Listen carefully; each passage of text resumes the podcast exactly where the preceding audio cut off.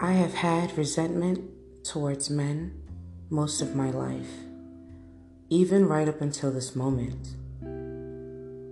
Then I became aware of that feeling inside of me. I started to question and wonder why. Could it be the sexual abuse I suffered through? The emotional distant dads? Yeah, I have too. Could it be the patriarchal society I was raised in? Maybe. No, or all of the above. But honestly, those situations themselves are not intrinsically important. What's important were the conclusions I made about myself after they occurred. I've been living off the conclusions I made about myself and men when I was seven. They need an update. The pain of being violated did something to me. It was rage, it was hurt, it was rejection, everything he hated about himself. He energetically transferred it to me. I don't think those negative feelings I carried around for so long were really even mine.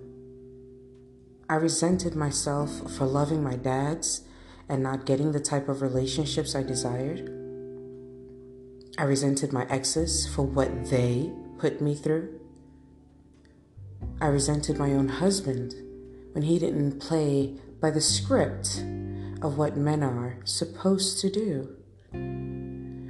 Today was the day, though, the day that I've been waiting for, the day when the shovel finally hit its mark. I dug deep enough and found the key to my release.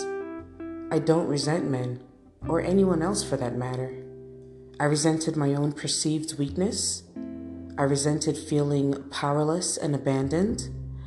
Then I created a defense mechanism called being an asshole. That way, you can't come close enough to hurt me again. Turns out, being an asshole is bad for your relationships. So, today, I released it all.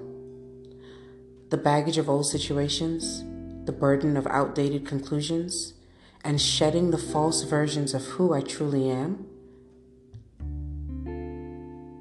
I'm free at last. Thank God Almighty, I am free at last. Today is peace. Today is love. Today is when and where I finally stand and shine in all my glory. The final chips have fallen away. The cocoon has cracked wide open to emerge as all of who I am and reveal a brand new me.